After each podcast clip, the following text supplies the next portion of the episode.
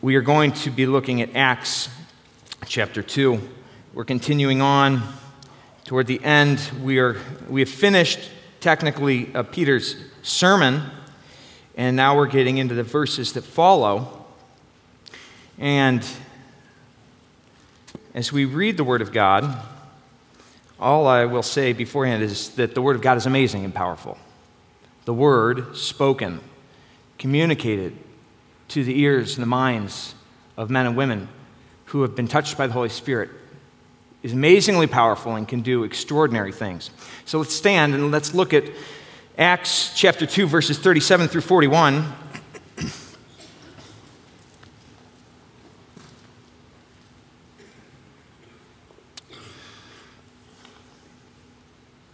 Now, when they heard this, they were pierced to the heart and said to Peter and the rest of the apostles, Brethren, what shall we do?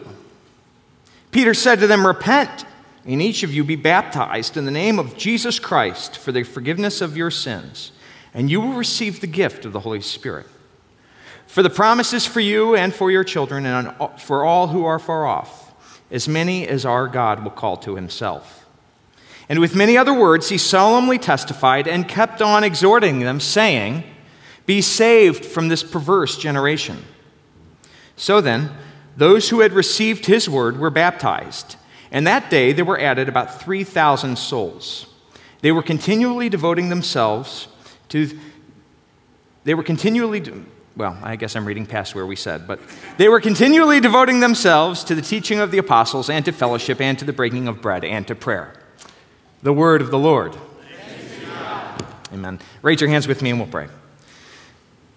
Lord Heavenly Father, you have been so kind and merciful and compassionate and gracious and slow to anger and abounding in steadfast love. All of these things you have offered to those who are at their very wits' end, to those who must ask, What shall we do because of what we have done? Father, it's in the, the darkness of despair when your truth and the hope that it brings and the light that it sheds on our life shines the brightest. It is when we have reached the end of ourselves that the pathway lies open to you. We thank you for your gifts, the gifts that we've just read about forgiveness and the Holy Spirit. And I pray that both of these free gifts would be given to each one of us and I don't just pray that for us who are here in this room, but I also pray it on behalf of our nation and our land. Father, forgive our sins and have mercy upon us. Don't give us what we deserve, but I pray that our nation would be saved. We pray for our nation because we're citizens of it. Pray that we would also pray for our nation because we love our neighbors. I pray that as we've read about in our passage this morning, that the great crowds would come to seek after Jesus Christ by every means available, that their ears might be reached and that their hearts might be touched and changed. Father, I do pray that you'd be with all your pastors who preach your word this morning and give to us the power of your Holy Spirit and cause us to deliver to the church strength and joy and peace and gladness in the name of Jesus Christ, who is all these things to us. Amen. Please be seated.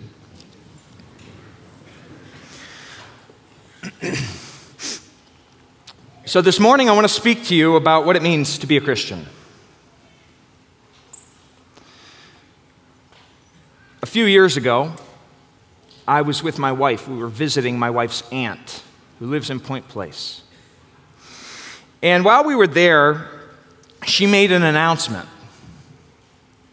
I distinctly remember we were standing in her driveway outside her house, and she declared that she was going to become a Jeeper. You know what a Jeeper is? Maybe you will in a minute. A Jeeper is the sort of person who belongs to a society where Jeeps are the ties that bind. She was planning on making this life change by ordering herself a brand new Jeep. She laid it all out for us. First, she was getting that car. It was going to arrive sometime in the near future. After she got the car, she was going to start participating in Jeeper events. She was going to start collecting those rubber ducky things that go in the front window. She was going to uh, do certain drives where all Jeeps drive here, there, and everywhere. She even told me about opportunities for community service that those that own Jeeps participate in. This is what a Jeeper is, and this is what a Jeeper does. So I left that day realizing that what a Jeeper was did a little bit more clearly and kind of being struck at the whole nature of it. I mean, it was, it was a conversation that stuck with me. What is a Christian? What is a Christian? How does somebody become a Christian? This is a vital question, much more important than considering what a Jeeper does. But for as important as it is, it's a question to which there are many answers out there. There are many answers that are available. There's a lot of different opinions as to what being a Christian means. Today, over 50% of Americans, I think, still claim to be Christians. But if you were to ask a smittering, a, a, random selection of those 50%, what it means that they claim to be a Christian, you would get all sorts of different types of answers. What makes somebody a Christian? Is it attending church? Is it growing up in a Christian family where you're taught what the Bible says? Is it receiving the sacraments? Is it doing the sign of the cross before you pray? Is it being a good person, making the right decision, doing the right thing? Some version of that. Is it believing in Jesus? Well, it is, but if you've ever talked with somebody about that, you actually have to, rec- you realize very quickly that even believing in Jesus is a very wide chasm. There's a lot of different variation as to what believing in Jesus actually means. so, to answer our question this morning, what makes someone a Christian? We must look to what the Bible says. And in our passage, Peter gives us a very clear, simple, outlined answer to this question. So I want to speak to you about, uh, about this topic because there's doubtless those here that are not Christians, but I also want to speak to you about what makes somebody a Christian because all of us who are Christians may never forget what lies as the foundation of our Christian life. What serves as the foundation of our Christian life? We never graduate from the school of foundational truths about our faith. All throughout the Bible, God tells you and me remember what I've done for you. Think on these things.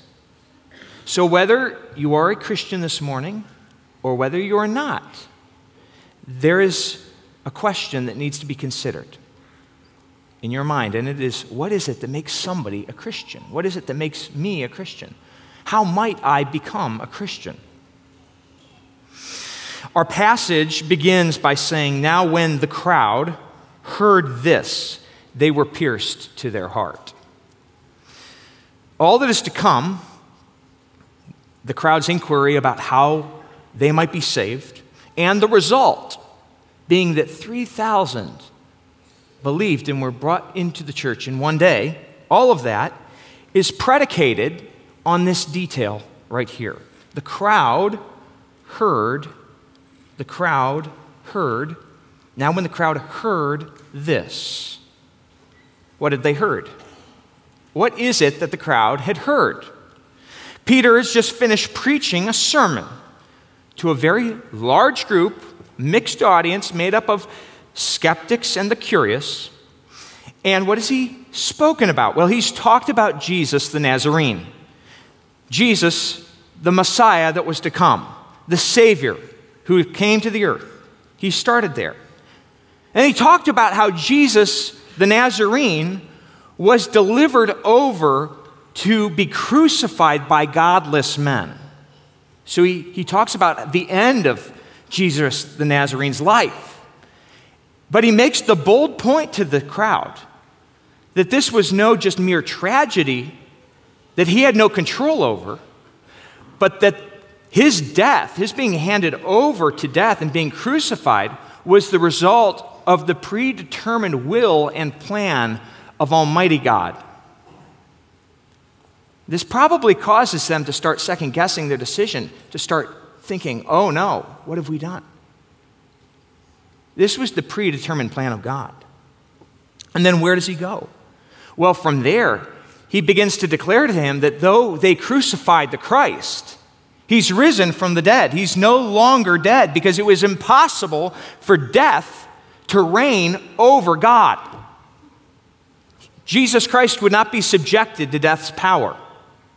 And so he's not dead anymore. He's risen. And he's not just risen from the dead, but he's risen to a specific place. And where was that place? The place was to the right hand of God the Father Almighty, a place of authority, a place of power. This is the message that Peter preaches. And he ends with this statement Therefore, let all the house of Israel know for certain that God has made Jesus Christ both Lord and Christ, this Jesus whom you crucified. Who killed Jesus? Godless men. Who killed Jesus? You did. It was your sins for which he went to the cross. And where is he now? He's ruling according to his own plan on the throne of the universe. That's what Peter has just preached to them. This is the message that the crowd has heard. Faith comes through hearing. We're all attracted to hearing certain things. At the stupid banal end, um, there are things we like hearing, like favorite songs on the radio or favorite comedians, talk show hosts.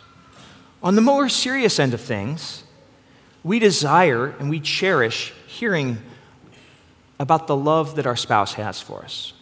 We cherish hearing our children's love for us. There are, there's a whole range of spectrum to the things that we love hearing, from silly and just pure fun to significant and meaningful. Last words that somebody spoke to us, last admonitions. And they're all different in all of our lives, but there are things that we have cherished hearing, that we hold in our hearts and value, that we remember, that we ponder, that we allow to influence us. Do we cherish the message that we have heard in the gospel, in the Word of God? Is that something that you cherish? Is it something that you turn over and reflect on? Like somebody might turn over, you know, Frodo with the ring. He loves it, he cherishes it, he ponders it. Do you cherish what you have heard in the Word of God? Is your, ad, is your ear attuned to the sound of God's word throughout your life? Like it might be a tune for a silly song on the radio. The message of the gospel should be heard every day because it greets us, it affects us, it ministers to us every day. It should never be an old truth because it is an eternal truth that carries you and me through our lives.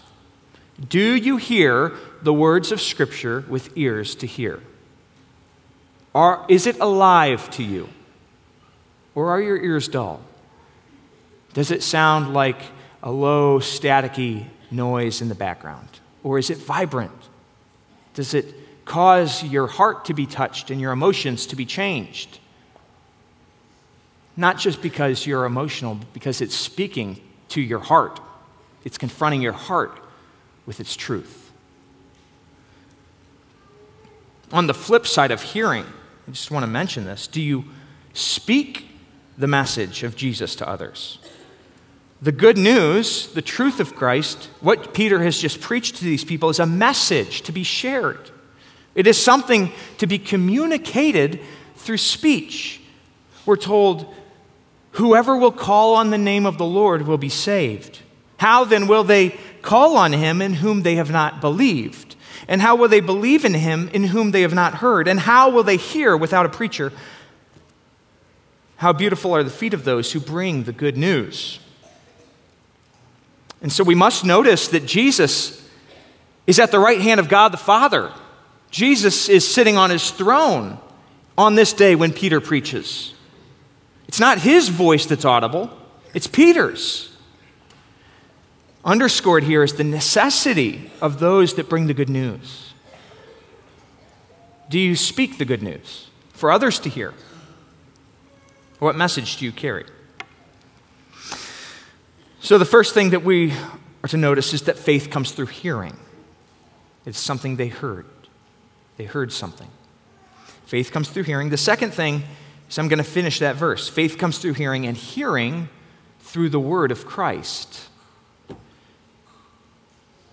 And what we need to recognize is that it's not our power or our ability to influence or our great rhetoric or our intellectual prowess that others respond to. What these people heard was not some sort of philosophical argument. It's all laid out there. You can read what Peter said. He kept exhorting them. What's it say in verse 40 40? He kept on exhorting them and testifying, saying, Be saved from this perverse generation. That was his message, that was his call. So, this was not philosophical argument that Peter was using. He wasn't trying to douse them with apologetics. He was simply stating the truth about Christ and seeking to warn them about the state that they were in. And the result, the fruit of that, was that 3,000 men and women had a change of heart. Their hearts were pricked. And again, you, I, I'd ask you to think about that fact that 3,000 of these men and women had a change of heart. It's an incredible, miraculous thing. It's something that could not be achieved with just merely worldly influence or power. 3,000 individuals, and not just individuals, but these are the same men and women that just weeks before had been shouting to crucify the Messiah. You think about it, and you have to ask is what Peter said that convincing? No, it wasn't that convincing. Any rational person knowing the details of what had taken place would predict that this great crowd would hear what Peter was saying to them and they would respond either with indignance or worse, be enraged at his message because his message is a warning, it's also an indictment. He's saying that Jesus was crucified by godless men, and then he ends by saying, This Jesus whom you crucified. Do you not think that that struck and cut against their pride? Jews, godless men? Really? You would think that these people would be enraged and that they'd come after him. They laughed and mocked Jesus all the way to the cross and then even on the cross. And yet, that's not the response that they have to Peter. They don't respond in mockery, they don't respond in rage. What is it that moves these people's hearts? What is it that caused them to respond by hearing and being convicted, pierced in their hearts? That's what this text says. Well, it was the work of the Holy Spirit. The work of the Holy Spirit.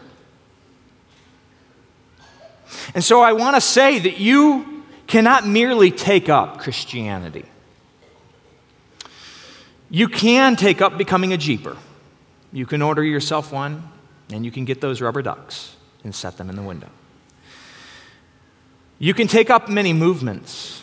You can even take up coming to church. But you cannot merely take up Christianity. Because by definition, what we see here in this picture of what's happening as the Holy Spirit is working to change the hearts of these people is that Christianity is something that by definition takes you up. It is not primarily something that you do, but primarily, foundationally, something that is done to you. The Holy Spirit must give you ears to hear.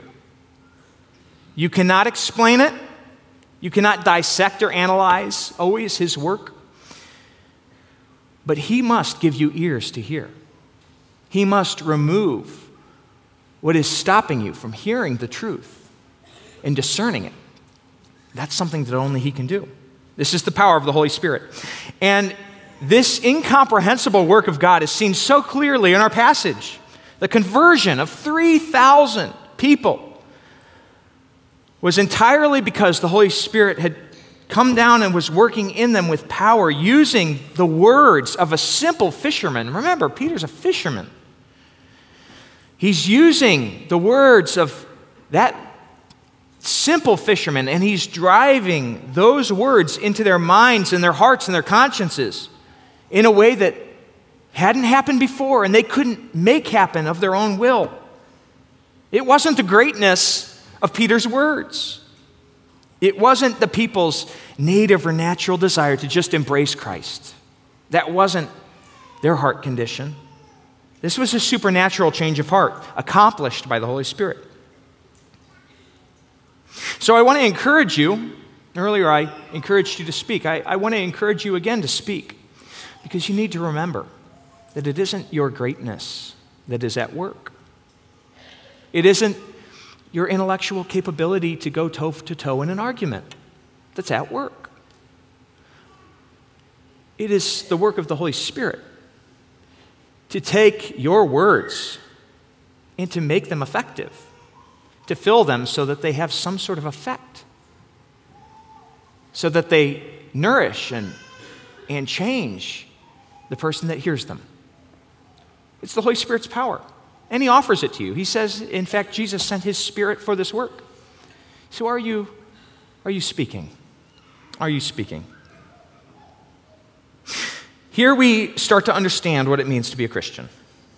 A Christian is someone whose ears are open to hearing the truth of God. If you aren't a Christian this morning, it is my prayer that God would open your ears to hear and that He would open your eyes to see what you don't naturally see.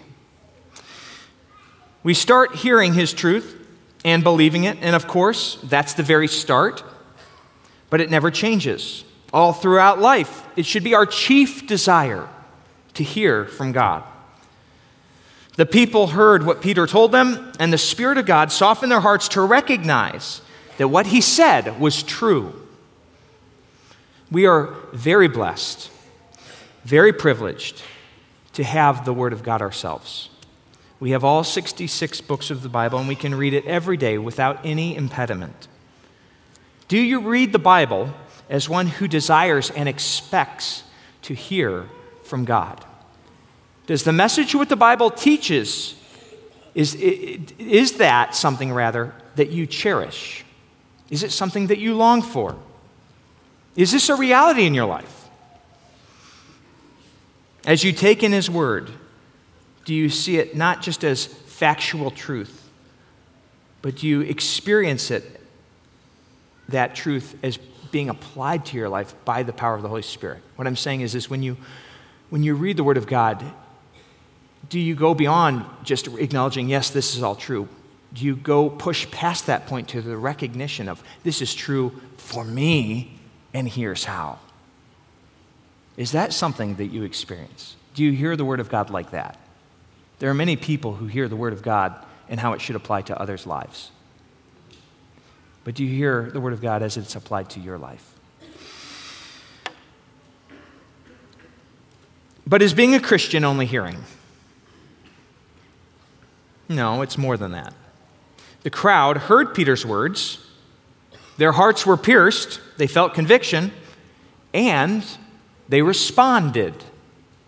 The message of Christ, the truth of Christ, demands a response. When it is heard, you can reject it or you can embrace it, but you must respond.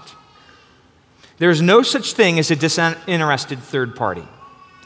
Rejection or embrace are the only options to the message of the good news of Christ. Apathy is rejection of the most condescending nature apathy to the Word of God is the absolute worst response you could ever have. I would rather have somebody be adamantly against the Word of God than someone who doesn't care. And we see in our passage that the crowd does respond. They respond by asking a very logical, rational question. They come to Peter and they say, What shall we do? You think about it. If your kid screwed up something big, there's all sorts of responses that they could give you. But this is one of the most beautiful ones, isn't it? I mean, could, they could respond. I just think back on parenting, you know? We often interpret these things through experience, and a lot of my life experience has to do with parenting.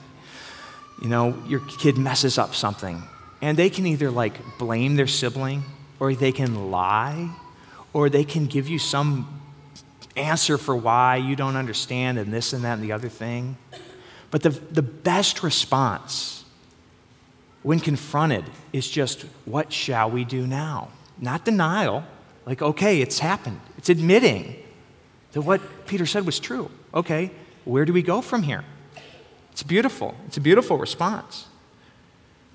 What shall we do? Peter says to them, Repent, and each one of you be baptized in the name of Jesus Christ for the forgiveness of your sins, and you will receive the gift of the Holy Spirit.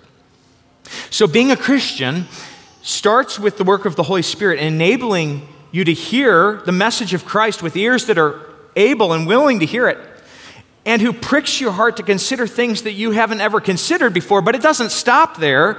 Jesus' whole ministry is calling the lost to come to him. There must be a response to what we hear. Peter tells them to do two things. First, he says, repent. So, to be a Christian, you must repent of your sins. This is the message that Jesus proclaimed his entire earthly life. You recognize this is the very first message of Jesus ever. After Paul, after John the Baptist had been imprisoned, we are told that from that time onward, Jesus began to preach and to say to the people, Repent, for the kingdom of God is at hand. That was significantly the first message that Jesus spoke. And that was the message that he kept driving home all throughout his ministry. Yes, repentance is not at an impasse with love and tenderness and compassion.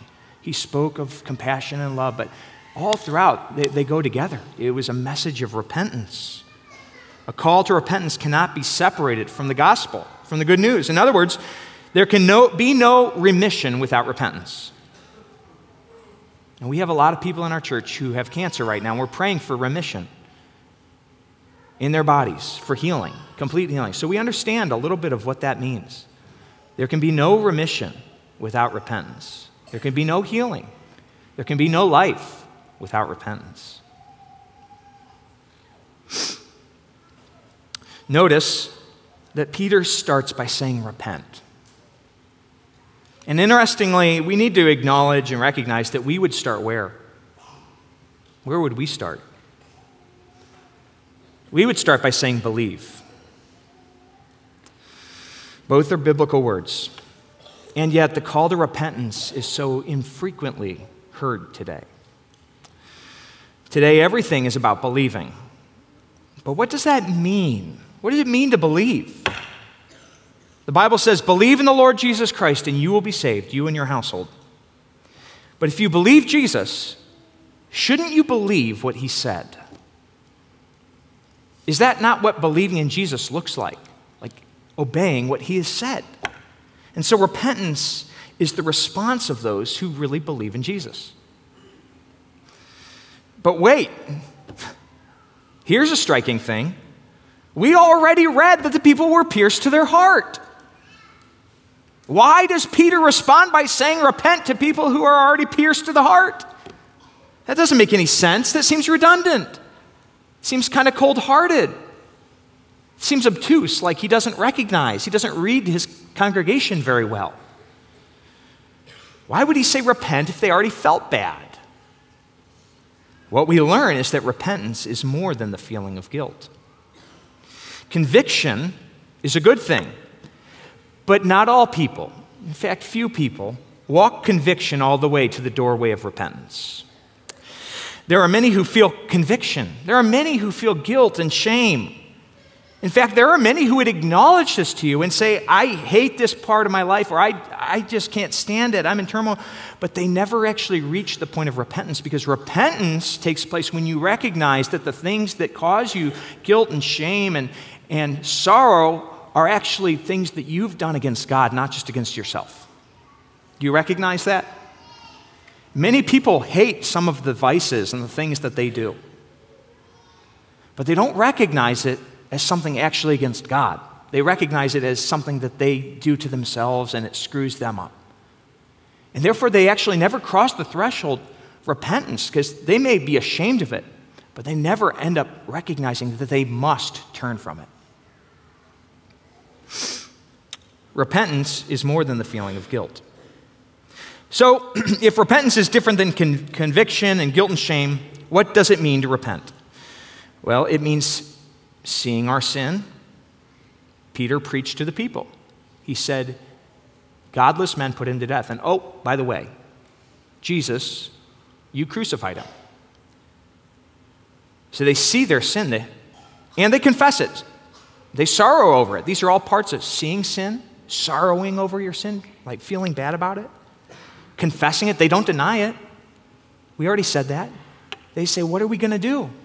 They're, they're agreeing with Peter. Okay, we did this. What do we do now? And then they turn from it. That's what Peter calls them to do.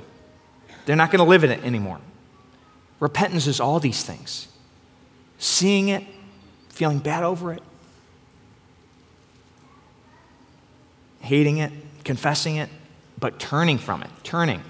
You know? I was just talking with. Um, I was just talking with John this past week who did hammer throw in high school. The only other person I know who's ever done the hammer throw is Mrs. Trunchbull in Matilda. And what an image that brings to mind. But I was talking with John, and he was telling me that, you know, you have this 16 pound hammer, or ball on a string, whatever, and, uh, you know, it's 16 pounds. And I think he said he threw it 100 and I don't know, 60 or 80 feet, something in, in that window. But that the really big guys can throw it like 260 or 280 feet. And he was kind of demonstrating for us what it looked like. And if I was to try and throw a 16 pound ball 10 feet, 20 feet, 150 feet, I, I don't know. I think I would imagine me throwing something the size of a watermelon, but like kind of like a, a baseball. You know, that's the way I'd think it, trying to throw my whole body in it. He's saying, no, it actually has very little to do with like your actual throwing. It has everything to do with turning, you know, the, the way you turn. And so he was modeling this for us. Everything has to do with the turning.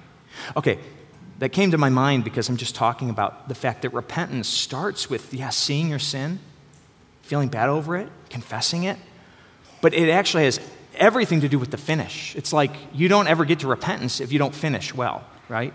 And the finish is the, I don't know how, I should have you model this, John, but you know, the, something like that. He's laughing at me. It has everything to do with the turning. You must repent. The Bible, the Bible says, repent for the kingdom of God is at hand. It will be here soon. And those who don't hear and heed God's call will eternally lament that they did not take him seriously while there was still time. Do you take the Bible seriously when it says to repent? Or do you think that belief in God, in Jesus, belief that the Bible is a good book, belief that church is good for the soul and kind of helps you get your life right, do you believe that all those things without repentance is good enough to allow you to inherit eternal life? If you do not repent, Peter says there is no hope for salvation. It is those who repent that Jesus, that Peter says, obtain forgiveness of sins. Jesus teaches that we cannot love and serve uh, money and God at the same time. Jesus teaches that that's an impossibility. And I, am trying to highlight here the fact that this truth that you, you cannot be saved without repenting is just, just shot through, straight through the entire Bible. Jesus says you can't love God and money. And there's a time in Jesus' ministry where we're told a rich young ruler comes to him and says, he kneels down before him, he says, Teacher, what shall I do to inherit eternal life? Well, this guy is a, a Jew, an upstanding Jew. He's concerned about his eternal destiny. He comes to Jesus and asks a question, all sort of good looking things. We can kind of get a sense for what his life looks like. And in a sense, this man is really asking the same question that we are today. What is, what is it to be a Christian? Like, how do I inherit eternal life? How am I, what does it mean to be good? What does it look like to be good with God? And Jesus says, Well, you know the commandments don't murder, don't commit adultery, don't steal, don't lie, don't defraud, honor your father and mother. And he says to Jesus, Yeah, I, I know all those things and I've done them since I was young. And what is clear is that though this man has a desire to inherit eternal life, and he goes to church and he listens to the right radio stations and this and that and the other thing, what's clear is that he doesn't have a need for Jesus. He says, Yeah, all those things I've, I've done my entire life. He doesn't have a need. He hears Jesus' words, but he doesn't understand how that truth connects to him personally. He fails, he, he, he doesn't have ears to hear. We're told that Jesus, looking at him, said back to him, One thing you still lack. Okay, go and sell all that you have and give it to the poor, and you're going to have treasure in heaven. Do this, you'll go to heaven, you'll inherit eternal life. When Jesus said to this to him, the man was sad because he had much wealth.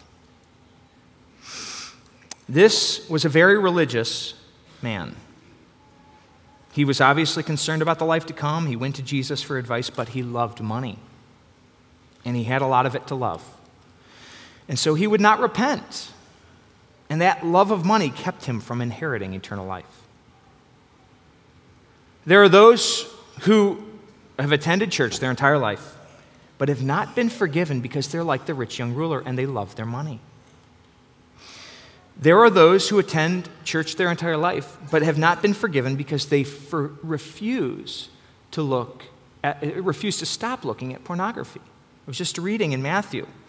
If your eye causes you to stumble, pluck it out, and throw it from you. It's better for you to enter life with one eye than to have two eyes and go to hell.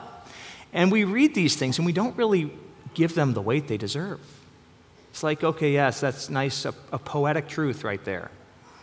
And yet, what Jesus is saying, Matthew 18, what he's saying in the Sermon on the Mount, is the same thing that Peter is saying here. It's, you must repent of your sins, or they will keep you from heaven. They will keep you from being a Christian. You must repent of your sins. So I urge you this morning to evaluate your heart, weigh your motives and your desires.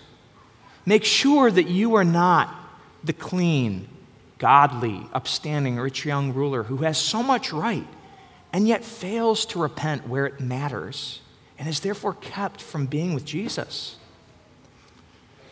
Again and again, the Bible calls us to repentance, and it, it isn't that we need to repent because God only takes those who are completely pure and good and righteous in and of themselves. No. It's the self righteous that never see any need for Jesus at all. The Bible calls us to repentance because, in calling us to repentance, we are being called to turn to Christ.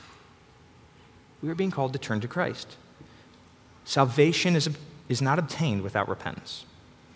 And remember the words of Luther, his, rec, his, his, recogni- his realization, rather, as a, as a, a young man uh, serving in the Catholic Church, which led to the huge life change. It was the first of his you know, theses that he nailed to the door um, in Germany, he said, he realized when the Lord said repent, he meant that all of life was to be one of repentance. This was a radical um, truth for him, and it is a radical truth for us because it's the truth of what Scripture says. Calvin says that Peter teaches us this that we are to repent so that those who are of the world, unbelievers, may begin to crucify the old man that they might rise to new life, salvation. And, so he has addressed those that are not saved. Now, then he says, he addresses those that are, are saved. And that those that have already entered the course of repentance, Christians, may continually go forward towards the mark. So repentance is not just something that happens once, it is the course it's like a never ending, except it ends in glory, actually, but it's like the longest golf course of your life, right? And all through the course, repentance, repentance, repentance, the holes. And I want to say that repentance is a wonderful thing.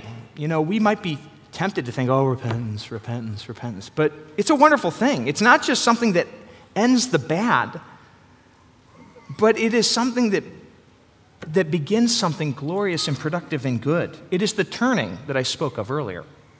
It's not just the breaking of the shackle, it is the living in the freedom that the broken shackle allows. So repentance is not just some heavy handed uh, negative thing. It is a wonderful thing. It's the thing that Jesus died to give you. Have you repented? Do you live a life of repentance? And so, being a Christian entails hearing the truth and responding in repentance. But is that it? Well, no. We must, if repentance is turning, then finally we must consider what we need to be turning toward. Because Jesus says you can't just clear out the whole house, you got to put the right stuff in it.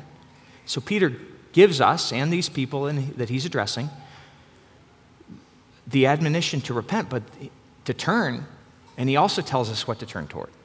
That's what we're going to, to finish with this morning. The second thing that Peter instructs the crowd to do is to be baptized. Okay.